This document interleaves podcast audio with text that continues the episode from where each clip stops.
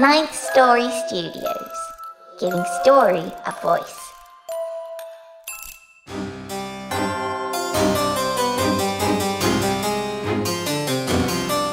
You're listening to the Wicked Library.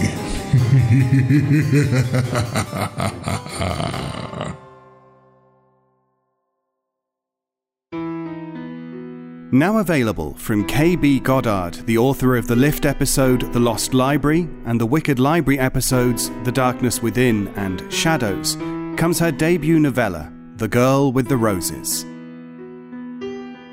At the haunted auctions of Thornhill and Swift, where artifacts of the ghostly and the macabre are bought and sold, we learn of the statue entitled The Girl with the Roses. Charlotte Salt has always dreamt of marrying for love but when she receives a proposal, she realizes that romance isn't always the deciding factor in the Victorian marriage market.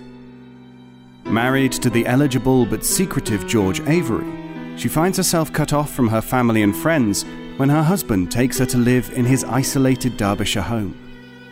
Trapped in a loveless marriage, she finds her thoughts turning towards her brother's newly returned friend, the handsome Charles Jameson. In failing health and increasingly troubled by strange sights and sounds, she cannot help recalling Jameson's mysterious warning Be on your guard. What danger did he foresee? As dark forces surround her, she contemplates the fate of her predecessor. What happened to the first Mrs. Avery? In a summer of storms, can anyone save her from the shadows? The Girl with the Roses is now available on Amazon and Kobo. This episode is brought to you by Visit Williamsburg. In Williamsburg, Virginia, there's never too much of a good thing. Whether you're a foodie, a golfer, a history buff, a shopaholic, an outdoor enthusiast, or a thrill seeker, you'll find what you came for here and more. So ask yourself, what is it you want? Discover Williamsburg and plan your trip at visitwilliamsburg.com.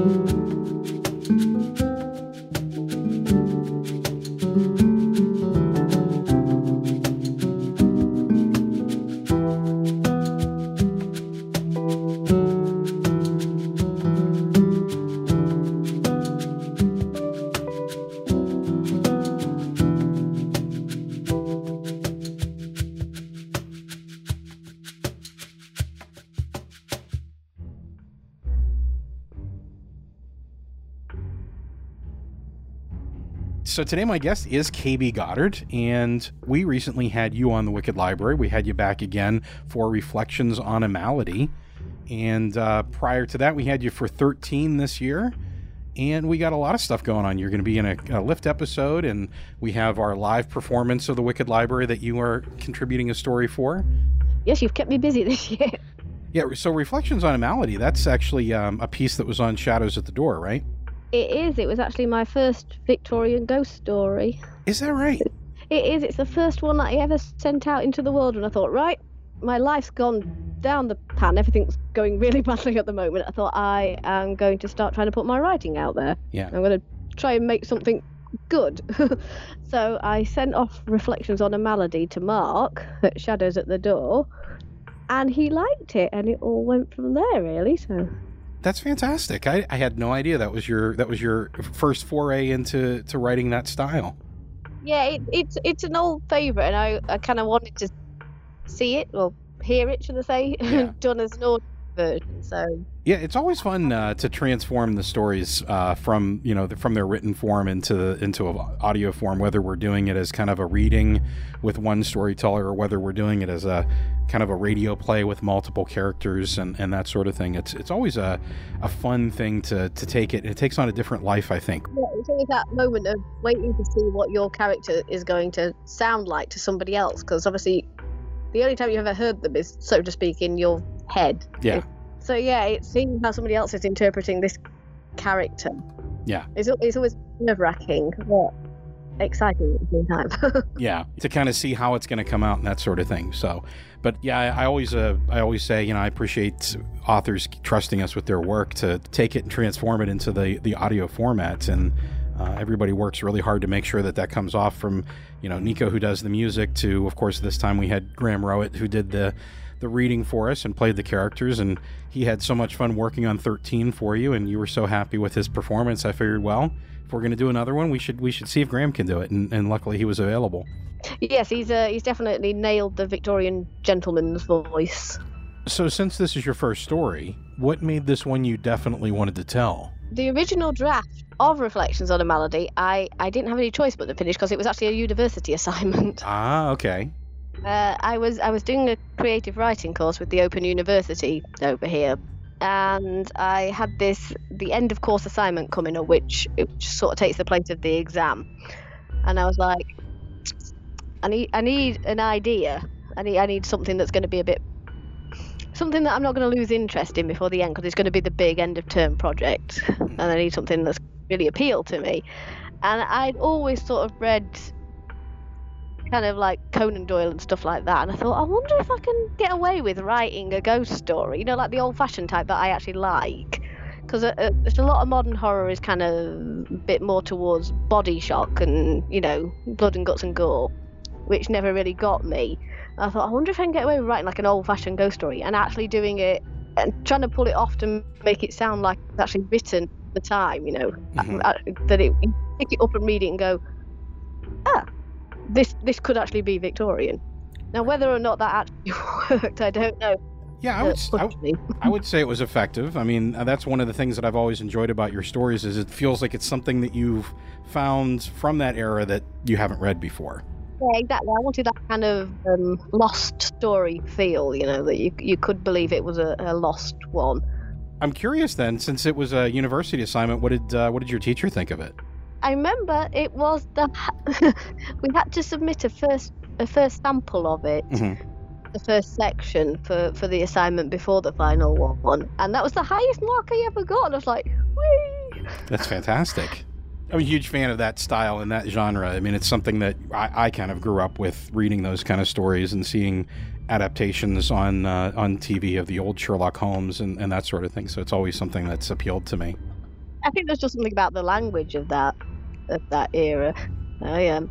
I, I, it's, a, it's a shame I didn't get more marks for the final piece, but well, it's uh, it's it's something that's gotten you you started in the in the genre, so that's that's great. Uh, is is that mostly what you write these days? Then Uh, yeah, pretty much. I mean, like Reflections got rewritten a little bit, um, just when you know, because in benefit of hindsight, you get to see the sort of mistakes you make. So Yeah. that got rewritten, and then I thought, oh, that was quite good fun. Actually, I think I'll try another one, and it just sort of it's like. Maybe I should try writing something else now, but I just seem to be, um, yeah, I'm in a Victorian groove at the moment. yeah.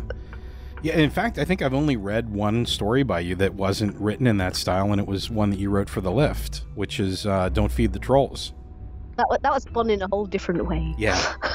It was a, a really fun story, and I know that a lot of people identified with it. So um, it's, you know, I, I, I you had asked me yesterday because when I got the script for uh, the upcoming performance that we're going to be doing in Atlanta, you had said, well, are you sure you want to pay me for it? You haven't read it yet. I'm like, I know it's going to be fine. And I, I was already about a third of the way through it at that point, too. And I'm like, oh, this is perfect.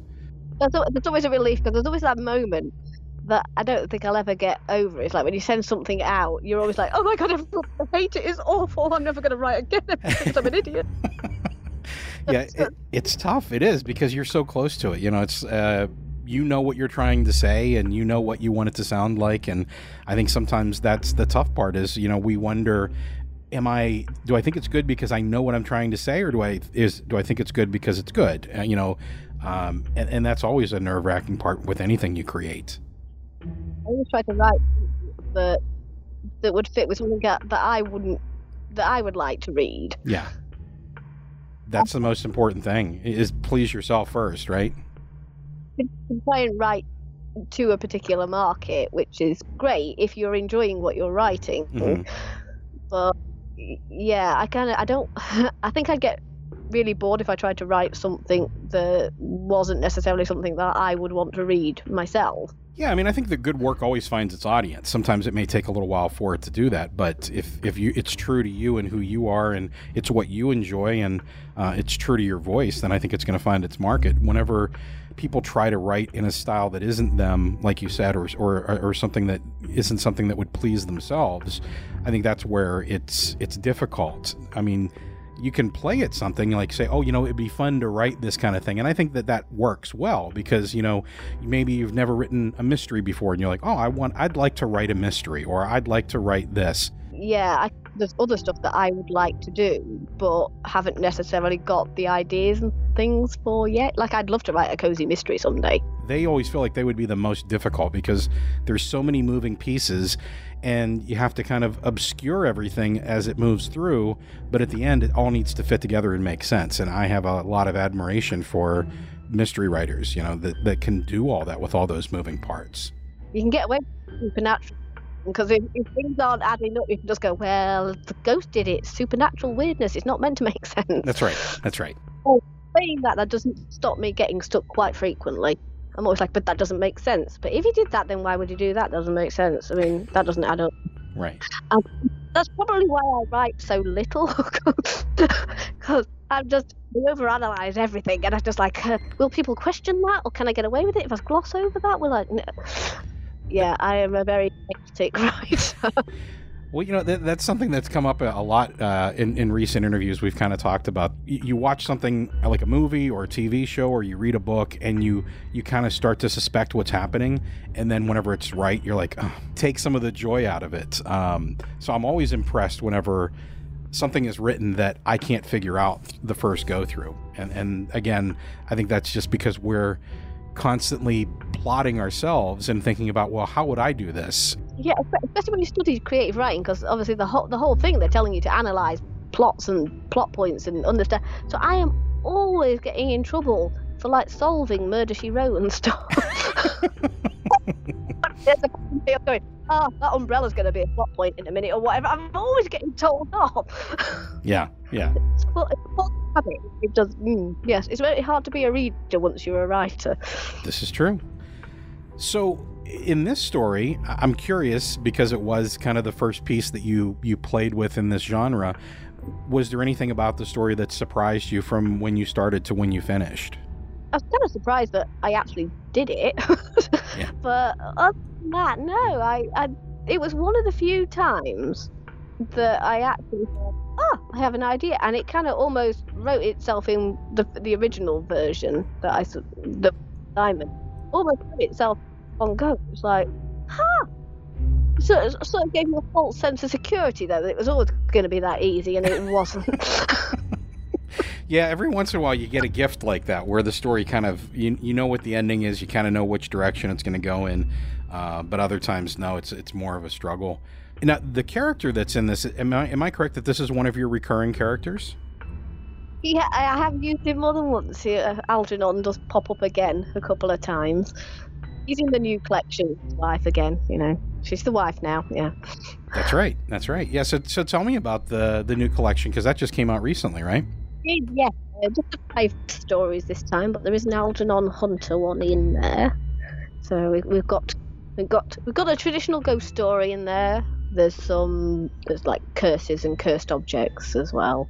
Um, num- thirteen is in there. Yes. That was Yeah. That, that that's uh, that's a theme I, I think that you uh, you return to quite a bit. The cursed object theme, which uh, is is fascinating to me as well. What makes that such an appealing topic for you? This is going to sound very strange now. Everything I say is going to sound strange. Um, I saw a Derren Brown program once. Uh, I, you, you, I guess some of you guys over there know who Derren Brown is. Oh yeah. he did some program where he he was doing like a psychological thing on people where he told them that this chair was haunted and there was a ghost in it. So they behaved differently when they thought the ghost was haunted. And he was told it was going to be for something called the Antiques Ghost Show or something. And I just thought, oh, cursed chair, cursed objects. That's a good idea. Yeah. I like. I started I started googling around and I came across oh, there's loads of things like there's a cursed chair that people are supposed to sit in and they die. There's like the curse of Rudolph Valentino's ring, Mhm. and there's like there's all others. And I thought, huh, I could see a series here. So, so one of the other questions I thought I'd ask you, and this is a common question that I ask a lot of authors because we have a lot of folks that listen to the show that are writers themselves or are aspiring writers, and I think it's always interesting to to kind of get some feedback from those who have already written and, and gone through the process and kind of know their routine. Um, do you have any routines or favorite rituals that you do to kind of get you in the proper mindset when you're getting ready to write? Cup of tea or coffee. Because I write Victorian stuff, I like to try and get in that zone. So sometimes I like put on Sherlock Holmes audiobooks and things like that. And listen to a bit of M.R. James audiobooks. I, I like audio stories. So, so when we're talking about Victorian fiction and, and writing in that style, and I know that that's kind of uh, your your mainstay. It's a lot of what you do. Uh, are there any unique challenges that you find writing in that in that style as opposed to you know the modern style that we use today? Um, yeah, well, trying to create that, that voice without being without being too far towards the Victorian, because uh, although you want it to feel authentic, you don't want to um, sort of alienate anybody, you know, because not ev- not everyone's into Victorian fiction. I remember reading this um, this piece in, in my in my last creative writing course that, was, that said it was talking about the process of writing it in the immersive style, Mhm. um, like in a sense in the way I do, and saying that most readers today don't want to read uh, 19th century prose. And I was like, right, well, I'm done here then. Um, but, but yeah, well, I don't think we have anything left to discuss here. Right. Uh, so yeah, I tried. To, I wanted to feel authentic, but I, I kind of don't want to make it so overly verbose that it's um that the modern reader will just go, what? Yeah, I, it has sometimes been commented that mm, maybe slightly shorter sentences. I was like, that's kind of part of the style, though, is that they do have, have like twelve different thoughts in a sentence. Which is probably why, that's probably why I get on with that because my, my brain kind of just goes off on a tangent and does its own thing. So I'm, I think like Victorian sentences. So that's just how I. That's kind of how the style works. So trying to sort of not go too far towards that is, you know, challenging. Right, right. So, who are some of your favorite Victorian authors? Uh, well, I think I've, I've mentioned Conan Doyle before. Mhm. Um, there is obviously his Sherlock Holmes stuff, but there's all that, which is, you know, what sort of inspires the the kind of Victorian style in me is that kind of that kind of writing. Um, but also he he doesn't seem to be as well known for the fact that he did do some pretty good horror and ghost stories, you know. Um, Yeah, so there's you're right. I mean, I think most people associate him with Sherlock Holmes immediately, but that's not all he wrote. He, he actually wrote a lot of a lot of other stories. Absolutely, and um, Le Fanu actually, or Le Fanu, however you want to pronounce it, J.S. Le Fanu. Um, kind of read a few of his as well. I'm not sure how I stumbled across him, but I, yeah, he's sort of an earlier, earlier ghost story writer than than M.R. James, but in the same kind of vein. I feel well, maybe not not quite as um not as far towards the academic as like an antiquarian or something getting himself in. Yeah, M.R. James definitely is uh, has his own certain style to him. Yeah, I mean he. I know a lot of people say there's that kind of psychological element of whether whether his ghosts are really ghosts. Well, I say ghosts. Very few actual ghosts in M.R. James. Whether his creatures are actually supernatural or whether it is uh, some sort of psychological issue. Right. Uh, but I, th- I I always take them at face value as being supernatural. Well, maybe that's what that's what I want to believe. yeah, yeah. but yeah, I know know a little bit more towards the 20th century because he was, you know, writing, but he kind of crossed that that period. But yeah, I, I still class him as the sort of the Victorian tradition um, in terms of ghost story writing. So, um, we talk about Victorian authors. What about modern authors? Are there any modern authors that you that you particularly enjoy, and that, that may and maybe even that follow the same formula, even if it's not the same style, but the, the same type of storytelling that that you uh, that you enjoy? I must admit, I've always struggled to find, in terms of ghost stories that sort of tick those boxes for me, because I you go into a bookshop nowadays and most of the horror seems to be more towards the body horror kind of. Which is nothing wrong. It's never been my particular preference. Um, so I've, I've actually been putting a call out on Twitter recently because I've, I've been looking at my to be read pile and realizing there's actually very little horror in there. So I've put out a call on Twitter. Yeah, I saw that tweet and I thought it was kind of funny that somebody had recommended to you um, the the anthology for the lift. Yeah, that, that was thrilling. That was one I was like, oh, thank you very much. I'm in that. so it's it's kind of a strange synchronicity whenever that kind of thing happens, but it's always fun. So yeah, yeah, I, I, I have read some modern ghost stories, but I tend to find what happens is I don't know whether I can blame it on the authors being modern authors, or whether it's just a case of the novel length format, which is what you tend to get now. The short stories sort of not as common um, as it was in the 19th century. There's, there's not as many short ghost stories out in bookshops, perhaps unless they're really, really well established authors. Um, so I think it's a novel format, but quite often you'll get to the end and the end will be a bit disappointing, or the story's kind of run out of steam part way. Because I think it's quite difficult to maintain a ghost story over that sort of extended period. Um, I, th- I think they do tend to you get that you get that sort of short shot hit with uh, with a short story for a go- in the ghosty style um, than you do with a novel. So yeah, I've read like Barbara Erskine novel, she has some really interesting concepts, so like reincarnation and historical hauntings and things. But sometimes the ending doesn't quite, you know. Um, Susan Hill's another another good one, obviously. Uh, but again, occasionally the end doesn't quite tick the boxes for me. I'm probably being really controversial there by saying that. No, I don't think it's. I don't think. I, I, I know exactly what you're talking about. You know, I mean, you get through the story and the story is great and it's going somewhere and you're excited about it and you're really into it, and then you get to the end and you're like, no, that's not where this was supposed to go. Um, yeah, The Woman in Black was brilliant, and we studied that um, when I was at, at school for GCSE. Actually, it was on the GCSE curriculum. I don't know if it still is. Um, what's the other one I read? I think. Oh, the the man in the I think it's called The Man in the Painting.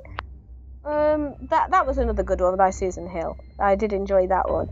Um, but yeah, the mist in the ones like the mist in the mirror. You kind of got to the end, you're like, bit disappointing. Um, but then she wrote other ones like Printer's Devil Court, which was really good, and I enjoyed it. And then there was like this epilogue. Is like, oh, that's kind of ruined it. but, so I, I so much trouble for saying that. But yeah, I think it just shows though, even a skilled writer like Susan Hill, sometimes it doesn't always come off with a with a longer book. Um, so I find that actually quite a lot of my reading isn't necessarily in the horror genre, and I've noticed I, I tend to go for books with some kind of a mystery element.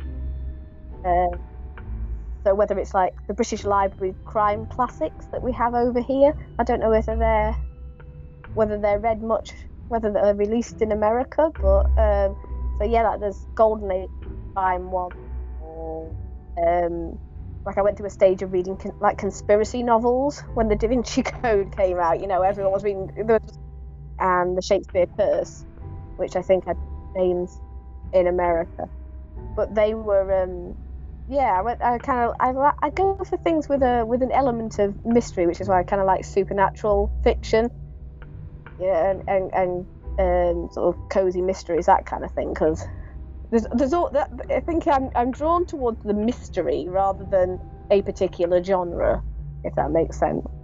That's I think one of the fun things about those types of stories is you're drawn in as the reader, and obviously you you're with you're in that camp that okay, this is real and this is what is happening because you're identifying with the characters. So it's almost like whenever everybody else is like, no, this is this isn't really happening.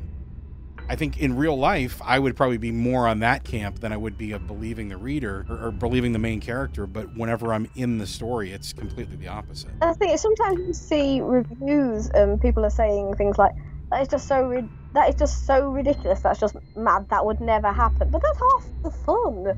It's like that's just the disbelief. You just gotta just go with it.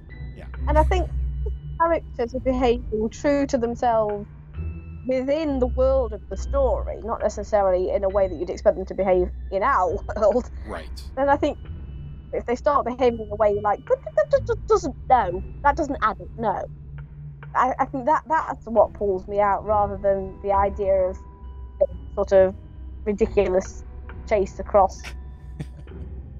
but saying that, I'm currently reading a British Library crime classic, The Z Murders, and even I'm like, no, no, too far. Even for me, this is no, no idiot would be.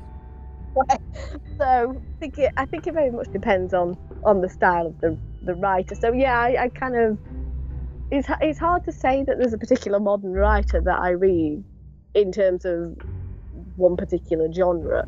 You know, I'm kind of I'm. I suppose in a sense you could say I'm I'm kind of disloyal. I tend to be drawn towards a story rather than an author, and sometimes I'll read more than one by the same author if they've you know hooked me. But I do tend to go for the.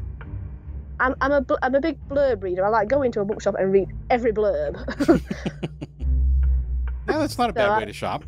sometimes you'll, you'll read something and you think, oh, that's really cool. And then you go read another one by them and go, oh, that's disappointing. So, yeah, I, I don't think always. Although I shouldn't say that because I want people to buy my books. So I should say, definitely, if you've read one of my books, buy another one. But I suppose, Yeah, that's the exception, right? yeah, unless it's my book. Yeah, no, no.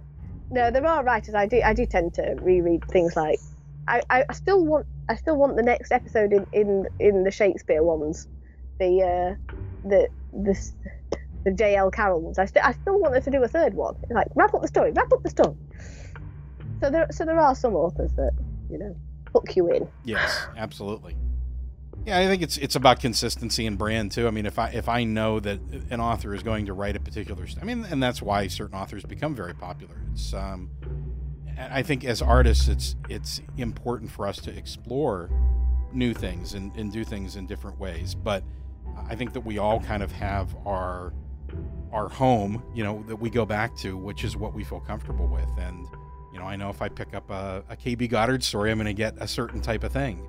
Um, and, and I think you've been very good at, at being consistent that way. So if someone does enjoy what we've done on the shows that you've written, they're going to find more of the same if they pick up uh, your books. Not that it's redundant, obviously, but more of that same style. You're, you're going to get that reward of getting what you, getting what you're looking for, getting what what you're you you think you're going to be paying for. Yeah, I definitely does what it on the tin with me. but I think even, even if you go for ones like uh, like I did for the lift with the the Lost Library, although it's not it's not Victorian, it is set a little bit later. I I, I think it's still my style. I think you'd still recognise it. I hope.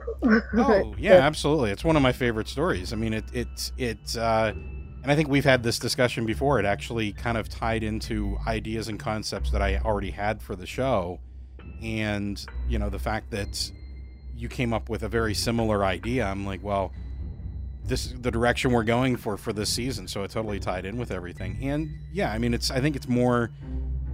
What did we say? It was probably like in the 1920s, 1930s. So what is is that Edwardian, or I think that's after they started naming the eras, isn't it? Yeah, t- I suppose technically it was after after Edward. We were into George, but I think it's still sort of loosely described as Edwardian. Yeah, yeah. But I mean, it definitely had that very, you know, Agatha Christie era feel to it. So I mean, I think it worked extremely well. And you know, one of the the things that I always enjoy about your stories is that you you do deal with a lot of situations where you have very strong female characters that are kind of bucking the system um, while still playing in that arena and being true to their time. You know, you have women that basically stand up and say, "Okay, well, this is the way that it normally is, but this is not the way it's going to be for me." And I think that's a very important message for modern women and for anyone to read. Actually, yeah, you. I mean, you were asking me about challenges, and that is one of the things because you're always a bit conscious when you're writing historical stuff because it is diff- it is difficult to sort of balance that because although you want it to be true to the era, you don't want to sort of be accused of making the women too weak and, and it wouldn't be realistic to make them as a sort of dominant, I suppose you could say, as the as the male characters, but like in reflect on the malady. Although it's written from the point of view of Algernon Hunter, it, it, the woman is has the actual the psychic power. She's the one with the you know the main gift, and she's the one that drives it. So it's like trying to find ways to make the women strong without being, you know, too too modern because then it because then that jars because it's like well that just wouldn't happen. Yeah. Although, hopefully, body and soul getting sort of half severed wouldn't happen either. right. It, it's amazing we are prepared to suspend our disbelief in certain areas, but when it comes to like feminism and that would be like, no, no, that's not realistic. You're right. I mean, it's a very delicate balance because I mean, you look at um, even like uh, what was the series uh, Penny Dreadful, where you had some, you know, a very strong female character in that as well, but she had to be believable in her time, and that, that's always the, the the the challenge when you're you're dealing with you know things like uh, things you know like progression. You know uh, whether it be um, race or whether it be gender or whether it be you know any of these equality issues that we deal with i think it's an ongoing issue and, and i think that that's one of the important things in our storytelling is that we kind of shine a light on those things and and to look back at an era like the victorian era i mean it, in modern sensibilities you look back at that and go well gee that's silly um, that you know that women were treated that way or, or that this was the norm at the time but I think it's important we don't lose sight of the fact that that's the way things were, because otherwise it's very easy for us to regress there. Mean, we find ourselves fighting a lot of issues today that we were fighting in the 70s. And there's been this big resurgence of that. And I think stories are, are, are where we, we get to explore that and kind of shine a light on all that darkness and, and bring it forward. So, you know, I mean, aside from the fun of a, of a great ghost story or a great horror story, it, there's fertile ground there for us to explore societal issues that are very important for people to kind of take a look at. And, and, and, framing it in a story like that you know twilight zone was always really good at that. Um, i mean M.R. James was good at that in his stuff if you look deep into the subtext of things. Uh, so yeah i think you do a great job with that i mean it is one of those things that i mean there are certain elements that i don't feel don't feel quite qualified or there yet to kind of touch on because mm. there's so many issues. But least I feel like with the with the whole gender equality thing, at least I I've got I've got something there. I can I can touch on that. Yes. Yeah, yeah, it's definitely something where you know you, you definitely have to have that that insight uh, into the situation. I mean, not that men can't write strong female characters and touch on the the same topics as well, but it, it definitely helps to have that yeah. unique personal experience and perspective with it. I mean, it's one of those things that I've been quite lucky. I haven't experienced an awful lot of sexism in my time. um, but it is one of those things like occasionally getting mansplained. Yeah. that, that, does happen.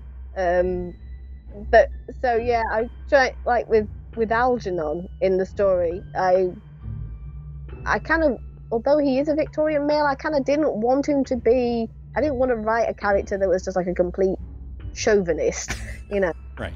I, did, I didn't want uh, you want him to be sympathetic, you want him to be likable, you want him to have a kind of partnership with Louisa. You don't you don't you, you don't want that distance between them, mm-hmm. which is where uh, her uncle came in because he was a little bit more of the traditional bluff old-fashioned type of yeah, women hysterical. so, yeah, he he's a bit more of the traditional one. But Algernon's sort of there to go. You, you're being stupid, you know. Yeah, and that's very clever from a storytelling perspective because you, you can contrast the two against each other. You have someone who who ha- is a little more enlightened for his time and, and leans more towards what we would probably consider modern sensibilities, and you can compare and contrast him to someone who's just really steeped in I don't want to say brainwashed, but really steeped in in in the values and perceptions of their time. And I, I think it just shows your character as being more enlightened and more compassionate. Well, I, I was aiming for a compassionate sort of character, but then of course I got I've got her aunt in it as well, who although she's sort of subject to this Victorian male, she's still like, oh shut up, dear, go get out the way, the women. You know, so I, I try and give the women a bit of a, you know, I try not to make them pushovers. Absolutely. Well, what I'm going to do is we'll take a little break, and when we come back, we will talk a little bit about your recent episode for The Lift, The Spirit of the House. How many choices do you make in a day? In a year? In a lifetime? How many really matter in the end? Do you agonize over the small ones and avoid the important ones? Here on my lift, in this place where all things are possible, your choice matters. Your choices require sacrifice. Will you make the right one? Choose to listen to The Lift in iTunes, TuneIn, Stitcher, and now iHeartRadio.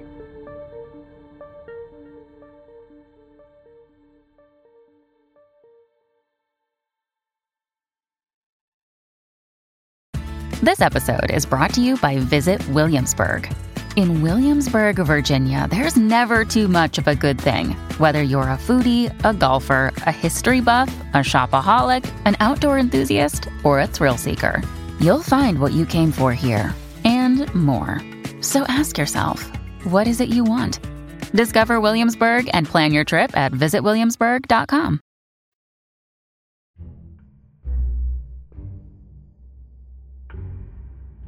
Yeah, so, so let's talk a little bit about you, you've been a consistent presence on the lift, and uh, you get to play in Victoria's world, and, and I think you do rather well with that. Uh, I know she enjoys having you involved.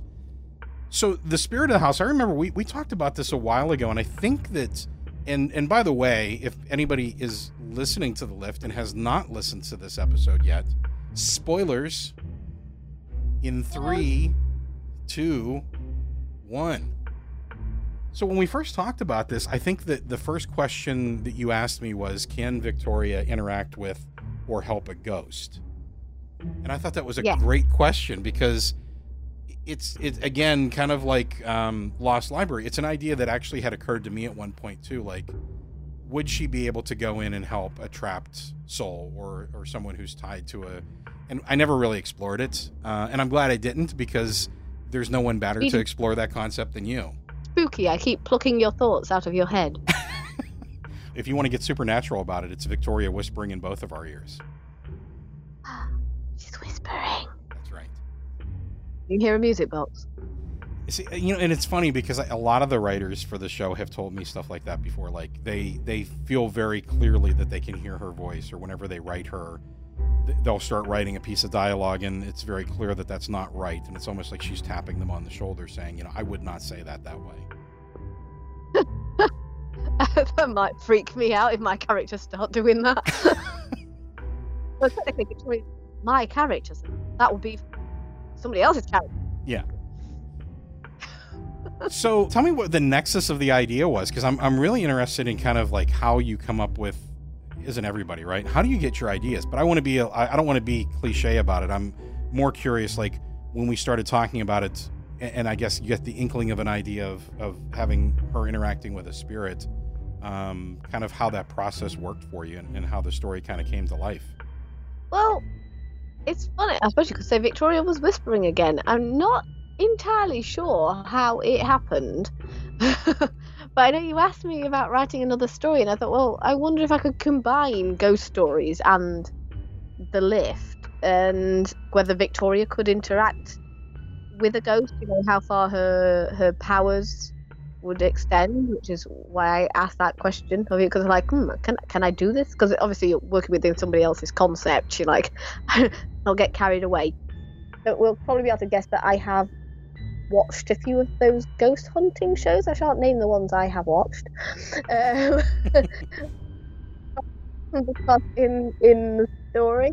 Um, but I yeah, I, I found myself wondering what would what what would the ghosts actually be thinking? You know, you always see these ghost hunting shows and they're going around and they're talking to them and they're using the tech and going, oh, it's it's spiking over here. We've got something. Oh, there's a cold spot. And, and I always wonder if ghosts are real. What are they thinking when people are coming in with all this noisy stuff and shouting at them and asking them to chuck tableware at them and you know you've managed to cross the great divide between life and death and you want me to throw a spoon you know the tremendous. just it,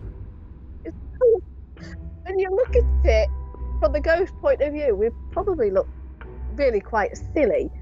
And I, I, I kind of started wondering what it would be like from the ghost point of view to watch all this going on, and then Victoria sort of landing in the middle of it, going, uh, "Right, come with me. Ignore this. Ignore this. I've, I've got a bigger string for you." Yeah, let's actually fix let's fix the problem here. We're not going to play with spoons today. I, I, I loved that. yeah, it's like I mean, it's one of the, it's one of the biggest things that's been around since, since well since the whole spiritualist movement in the Victorian era. Every everyone's there trying to cross this great divide, and and and then people come along and ask them to chuck spoons at them or poke them or something, you know. And it, it, it also when you look at it from like if it was someone doing that to you, you know, if someone came to you in the street and asked you to do that, you'd be like, Are, you- "Have you lost it?" Yeah. you know, does it a little bit ridiculous. So, uh, so yeah, I decided to have a little bit of fun with it from the ghost point of view. Yeah, it was great. It's great, uh, and and hopefully, hopefully, like you said, everybody's listened to it first uh, before before we continue on because um, one of the coolest things I think is that you know we have kind of um, the spirit uh, who is set kind of back in. Is she Victorian? I mean, she mentions a lantern, so I'm thinking we're probably talking turn of the century, Victorian era, late Victorian era at least. And then we get later on you know someone down her family line who is is involved in the situation so. I, I sort of had in mind to make her a kind of Victorian ghost, but I didn't really try and overdo the Victorianness in her yeah. in her sort process. That because because my thinking was that she'd been in the house through all of this time. She was bound to have been sort of influenced by the things she'd seen and heard over that time. That just because she was a ghost didn't necessarily mean that she was because she was a conscious ghost and not just a residual energy. That she would have been, you know, party to the changing of the world and everything. She would have she would have had some sort of influence there. So I didn't want her to. I didn't want to stick her too deeply embedded in the Victorian era. yeah and, and one of the things that i had said to cindy who um, does all the story editing for the show um, i really enjoyed the way that you you start off with her in the garden kind of watching what's going on and, and these folks are coming in. And it's it's actually i don't know if whether it was intentional or if it was just kind of coincidental but i'm thinking it's probably intentional. Uh, when you start out i kind of almost got the impression maybe we're talking about victoria and victoria is watching these people come in and then you realize later on not too far on but you realize very shortly that this is not actually victoria this is the other spirit that's in the house and we're still waiting for victoria to make her appearance that, that, that wasn't intentional. That wasn't intentional. well then it was Um, subconsciously clever I should I should have just gone yeah yeah yeah. There's definitely that. I I, I, was, I was just thinking it through, uh, but no no actually I never I never really thought about it that way. Yeah. I mean, obviously, and, and and that's the cool thing for me about written format and audio drama because if this was live action or animation or something like that, you would very clearly be able to tell that it's. In, I mean, I guess you could do shadows and lighting in a certain way so you can't really see who it is that's sitting there, but uh, Agnes being much older, obviously, you know, you'd be able to kind of tell in a visual format that it's not the same character, but those little things you can't pick up on whenever it's an audio or written format, and I always enjoy that. I think it's it's a lot of fun. You know, that kind of oh, you fooled me for a second type of thing. I wanted it to be close to her point of view, obviously, but I, I uh, sort of wanted to come in from outside and gradually sort of get inside her head. Yes. So I a little bit in the beginning to sort of emphasize the fact that she is distanced from what is happening because she isn't really there in, in, in the physical sense.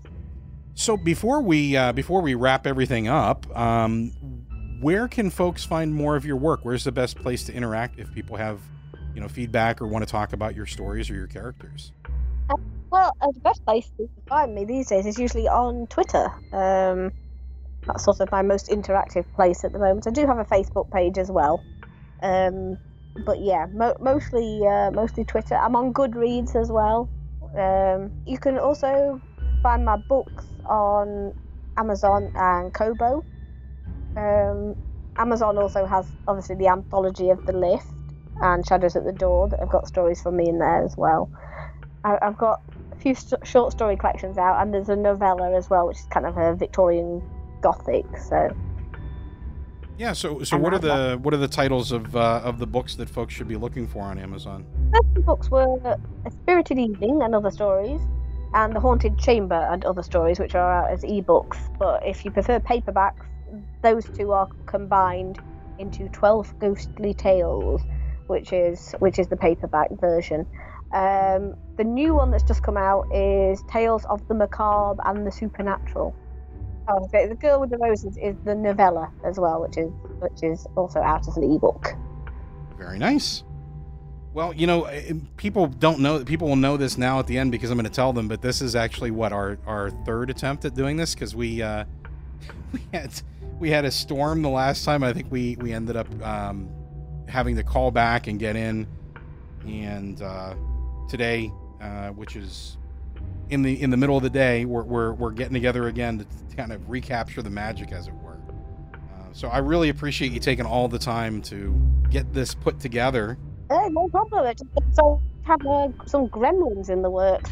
That's right. Well, it's it's always a pleasure to talk to you. It's always great to have you on the show. Obviously, we we have uh, upcoming the live performance in Atlanta, and uh, you know many more many more stories. I'm sure for both the Lift and the Wicked Library, uh, and uh, some other great collections that you'll have coming out in the future. Hope, I hope. well, thanks again so much. I really appreciate it. Thank you very much. Grand Canyon University makes earning your degree possible with over 130 academic programs for traditional campus students, with more than 80 bachelor's programs offered online.